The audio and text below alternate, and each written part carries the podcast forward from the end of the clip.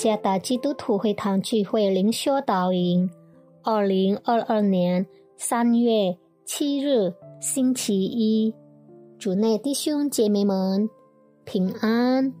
今天的灵修导引，我们会借着圣经哥罗西书第一章第十四节来思想今天的主题：救赎的意义。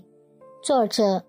与热心牧师，《哥罗西书》第一章第十四节：我们在爱子里得蒙救赎，罪过得以赦免。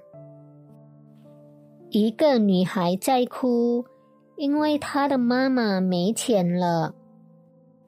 她被迫典当了她的金项链。在这种困难的情况下。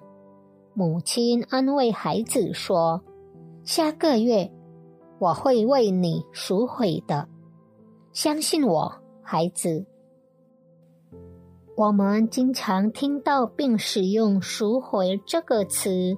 一位病人来药房取药，这意味着他根据医生的处方购买药物。在圣经中。救赎一词的意思是被买下来，这术语是被使用在有人释放奴隶的场合下。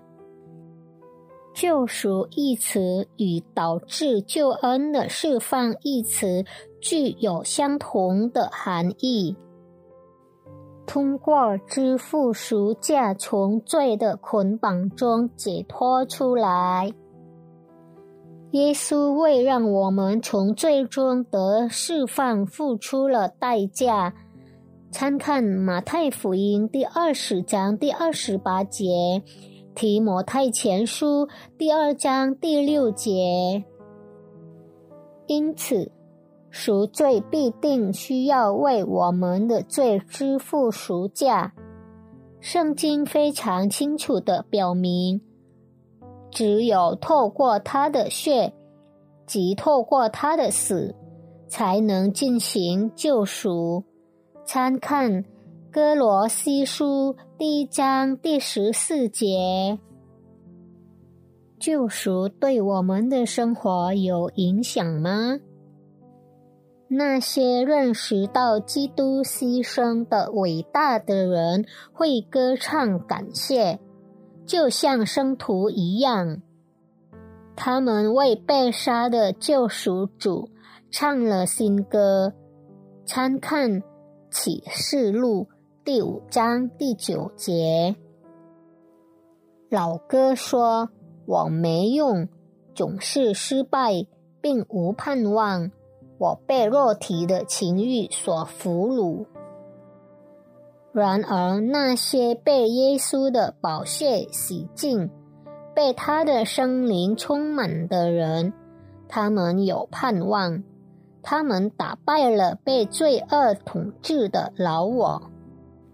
救赎的经历必须支配我们的思想和行为。这意味着我们永远记得，我们有一个新雇主。我们必须对他负责。我们的心眼注视着战胜罪恶的基督。虽然在这个世界上生活并不容易，但这并不意味着生活必须顺其自然。输给罪，基督的救赎正是我们继续得胜生活的基础。